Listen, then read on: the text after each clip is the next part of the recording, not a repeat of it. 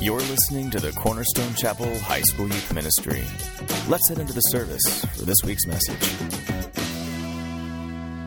Please turn to the book of Acts. Let's begin today's study. Acts chapter 10. Turn to the book of Acts chapter 10. I don't know the page number in the blue Bibles. Anybody know the page number? 765? 64? Acts chapter 10. That's 765, 64. Which is it? Just like the dress. What color is it? Which is it? Oh, did I bring that up? I don't know what the big deal is. Really? Page 765, 764, gold and white, black and blue. Yeah, I don't care either. I really don't.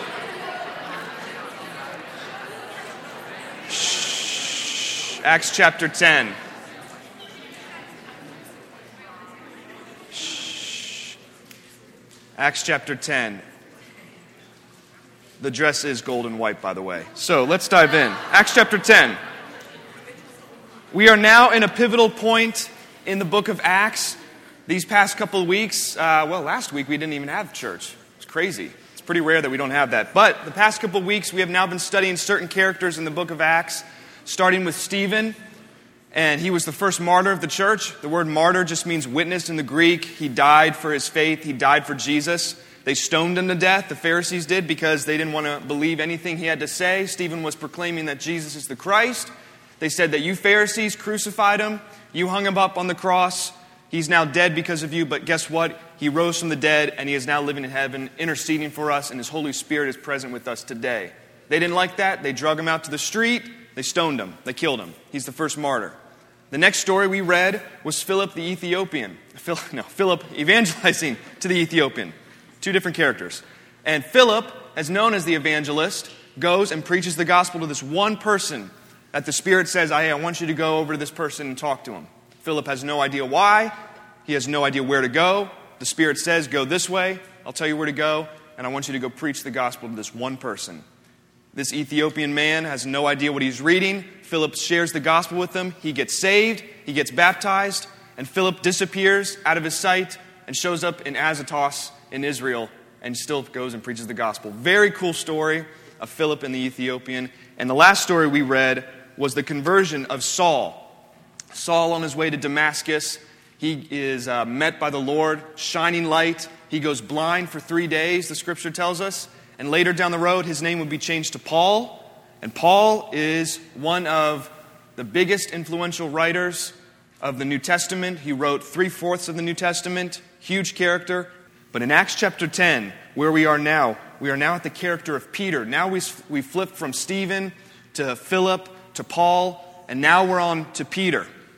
These four different characters. And it's Peter's uh, kind of dialogue and story with this man named Cornelius. And I don't know if a lot of you have read this portion of Scripture in Acts chapter 10. It is a great story, and we see God's Spirit moving in the heart of Peter and moving in the heart of this Gentile Roman centurion. And now he is now the first Gentile believer in Jesus that's recorded here in Scripture. It's a great story. And we're going to see a theme and a lesson for you and me today that Peter struggled with, that Peter actually had to understand. Acts chapter 10, let's follow along in verse 1. We're not going to read the whole chapter, we're going to skim through it. It is a big chapter, but we're going to get the, the meat of it. So let's look at verse 1. It says this At Caesarea, there was a man named Cornelius, a centurion in what was known as the Italian regiment. He and all his family were devout and God fearing. He gave generously to those in need and prayed to God regularly. Says, One day at about three in the afternoon, he had a vision. He distinctly saw an angel of God who came to him and said, Cornelius. Cornelius stared at him in fear. What is it, Lord? he asked. The angel answered, Your prayers and gifts to the poor have come up as a memorial offering before God. Now send men to Joppa to bring back a man named Simon, who is called Peter. He is staying with Simon the tanner, whose house is by the sea. When the angel spoke to him and he had gone, Cornelius called two of his servants and a devout soldier who was one of his attendants. He told them everything that had happened and sent them to Joppa. Let's pause right here. You have this man now named Cornelius. He's a Roman centurion. In this day and age, he was a centurion over what is known as the Italian regiment that Acts says is basically a Roman army. A centurion was a man in charge of over 100 soldiers. The word centurion, we get our English word century, which is 100. So he is a man that is over 100 men, 100 soldiers. It says that he's a devout, God fearing man and his whole family. And they're living at Caesarea. Caesarea is right on the coast of Israel, on the coast of the Mediterranean. I've been there. It's a beautiful place, a lot of ruins. There's a Colosseum there. And this is where he's stationed. He's living here. And we're going to get into it. It's, it's, it says that he's God fearing, it says that he knows who God is, that he gives to the poor. But we're going to understand that he knew of God, but he had not yet received Jesus Christ. And that's key. So as we read this, just remember that he is a devout, God fearing man. And he actually loves the Jews, loves the people. Now, Peter is going to have this moment in time where he meets this Roman centurion, a Gentile. Never supposed to associate with a Gentile. Dirty, unclean. We're going to see this now that Peter is going to meet with them and walls are going to be broken. It's very cool. Looking now in verse 9, we're going to see Peter's side of the story. It says, About noon the following day, as they were on their journey and approaching the city, Peter went up on the roof to pray. He became hungry and he wanted something to eat. And while the meal was being prepared, he fell into a trance he saw heaven opened and something like a large sheet being let down to the earth by its four corners. It contained all kinds of four footed animals, and as well as reptiles of the earth and birds of the air. And then a voice told him, Get up, Peter, kill and eat. Surely not, Lord, Peter replied. I have never eaten anything impure or unclean. The voice spoke to him a second time Do not call anything impure that God has made clean. This happened three times, and immediately the sheet was taken back to heaven. While Peter was wondering about the meaning of the vision, the men sent by Cornelius found out where Simon's house was and stopped at the gate. They called out, asking if Simon, who was known as Peter, was staying there. While Peter was still there thinking about the vision, the Spirit told him, Simon, three men are looking for you. So get up and go downstairs. Do not hesitate to go with them, for I have sent them. Peter went down and said to the men, I'm the one you're looking for. Why have you come? The men replied, We have come from Cornelius the centurion. He is a righteous and God fearing man who is respected by all the Jewish people. A holy angel told him to have come to this house so that he could hear what you have to say. Then Peter invited the men into the house to be his guests.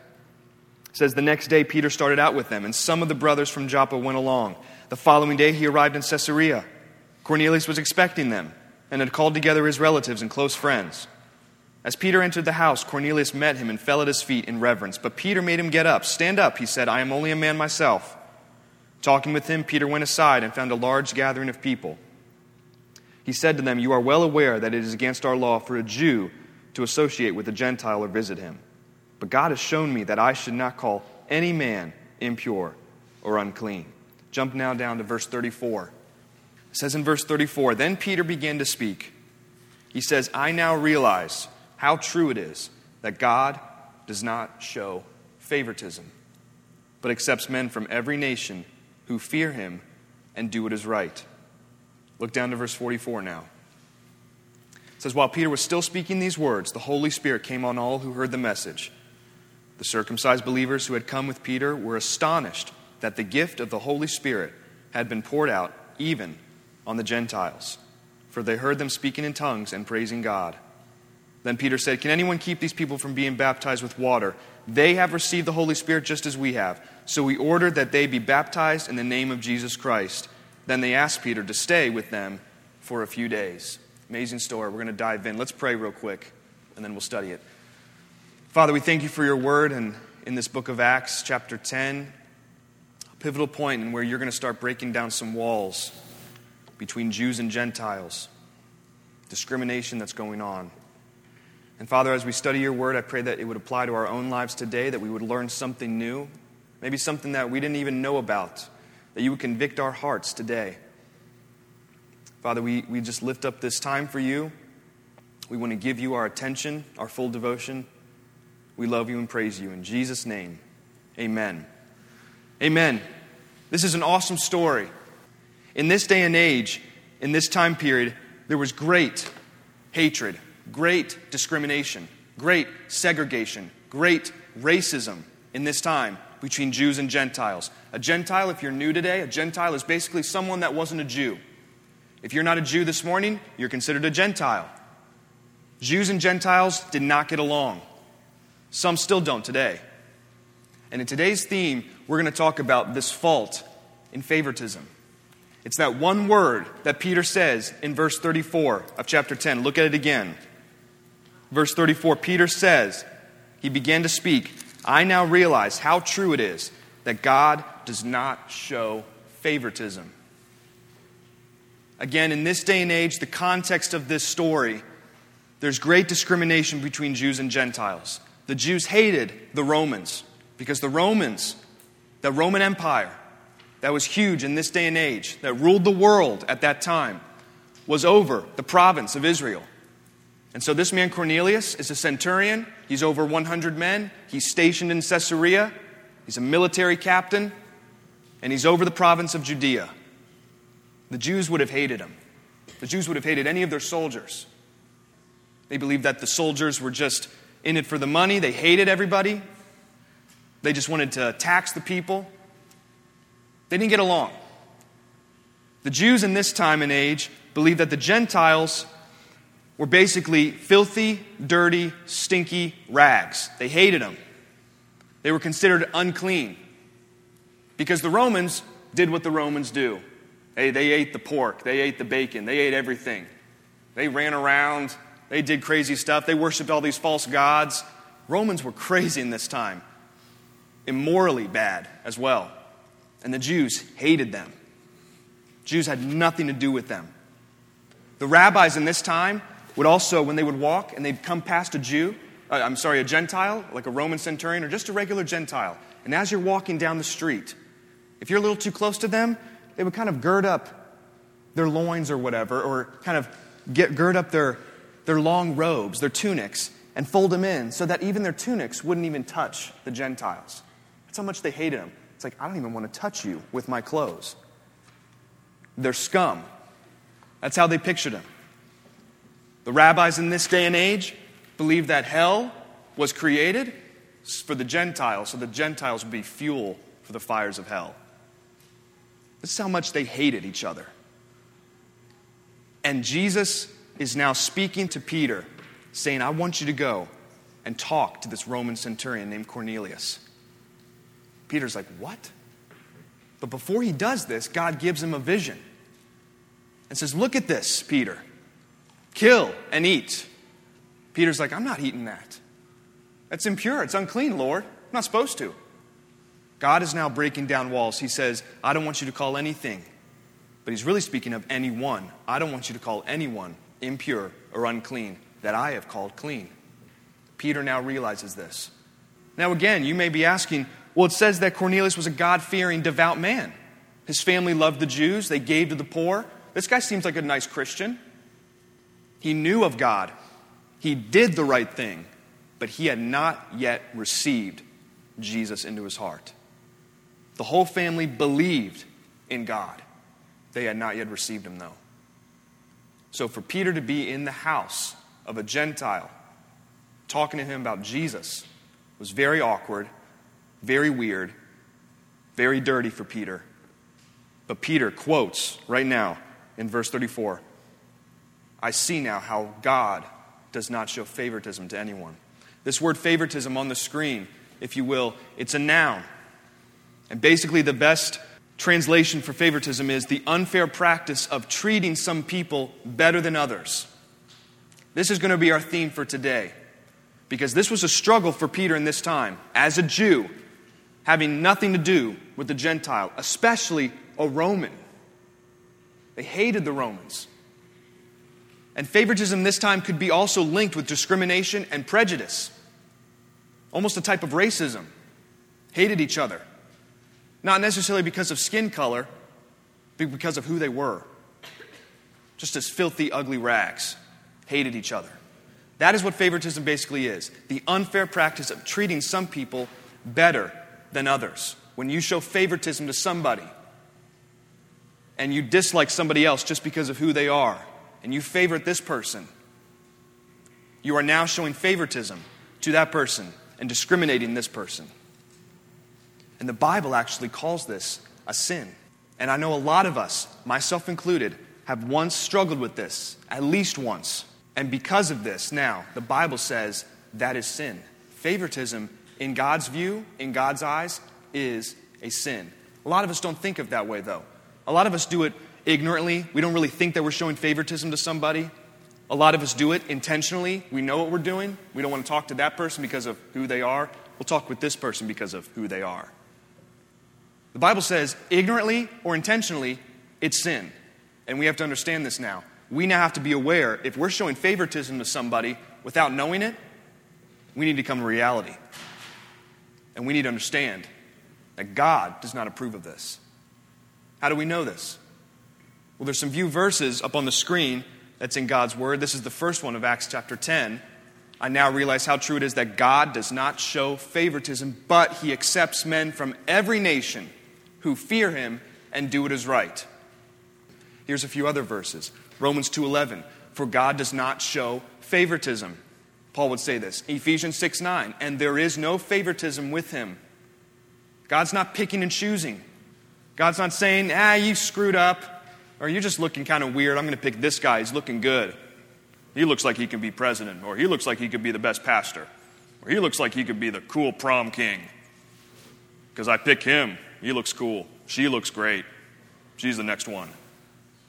I would hate that if God did that. 1 Corinthians actually says that God chooses the lowly and the poor in the world's view and makes them the wise. He chooses the lowly. He does not show favoritism. God is a God who loves everybody, who treats everybody fairly, even when we may not even think of it. And if He doesn't show favoritism, guess what? Neither should you or me. I want you guys now to go to the book of James. We're going to now flip switches. Go to James. Keep your hand in Acts chapter 10. We will be back. But go to James chapter 2. James chapter 2. Because in James chapter 2, James, inspired by the Holy Spirit, clearly spells it out what favoritism is and how we as believers and Christians are never to do this. James chapter 2, look at verse 1. James would say, My brothers, as believers in, glor- in our glorious Lord Jesus Christ, don't show favoritism. And he, he gives a little illustration. He says in verse 2 Suppose a man comes into your meeting wearing a gold ring, fine clothes, and a poor man in shabby clothes also comes in. If you show special attention, you can underline that phrase. If you show special attention to the man wearing fine clothes and say, hey, here's a good seat for you, but you say to the poor man, ah, just go stand over there. Or uh, how about you just sit down on the floor by my feet? There you go, poor shabby man. Verse 4 Have you not discriminated among yourselves and become judges with evil thoughts? Pretty, pretty explicit language. Now look at verse 8.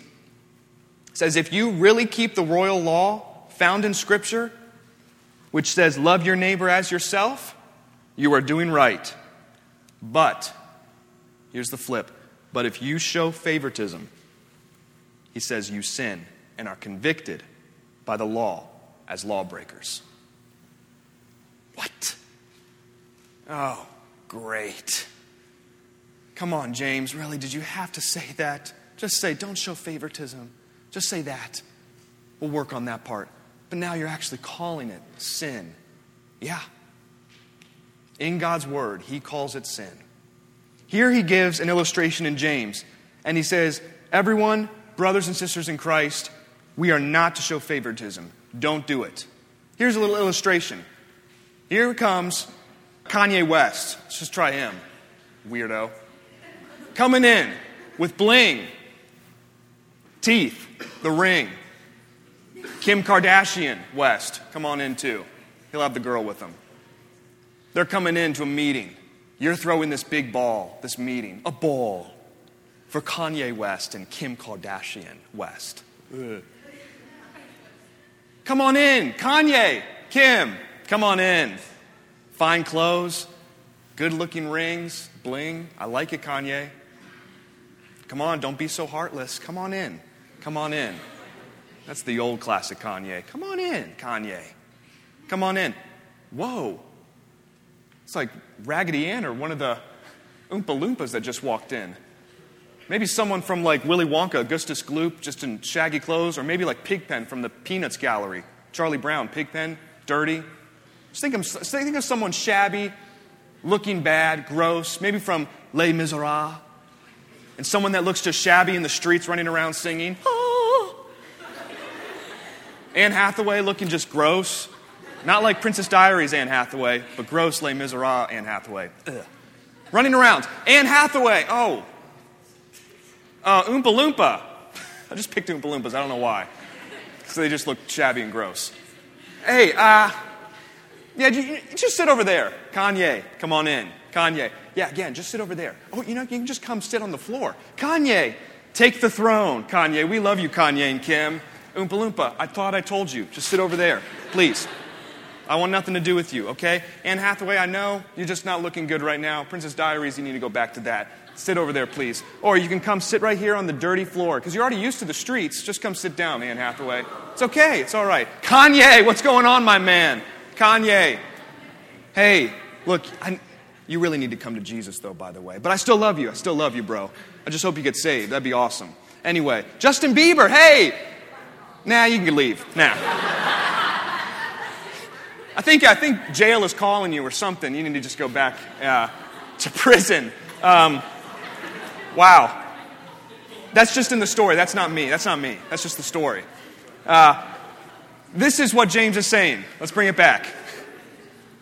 This is what he's saying. If you show special attention to the one in rich clothes, but you ignore or point the finger or push aside the one that doesn't look as good, he says, You have now discriminated among yourselves, and you have now judged with evil thoughts. And James is saying, if you want to keep the royal law, if you want to keep God's word in your hearts, and love your neighbor as yourself, that's great. You're doing right. He says, but now if you show favoritism, you now sin, and you're guilty of breaking the entire law. We're all guilty. This is pretty explicit, what James is saying. This is what Peter was going through.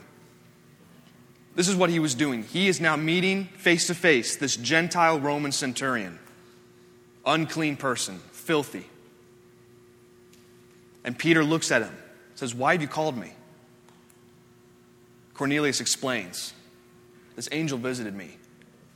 He says that my offerings, my prayers, my giving to the poor, God has seen. But you know what? Deep down, I'm missing something. I'm missing something. I want you to, I want you to tell me, Peter. This was probably an emotional time. Peter is now looking at him saying, I now realize what this vision was for because God met me. The Spirit gave me a vision that I'm not supposed to call anybody impure or unclean that God, that God calls clean. And he says, Now I realize how much God does not show favoritism. And Peter witnesses the gospel to them. They believed in God, they believed in who He was, and they gave, they did the works. You see how that's still in the church where we think we can get to heaven by our works, good works, or I believe in a God. None of that gets you and I to heaven.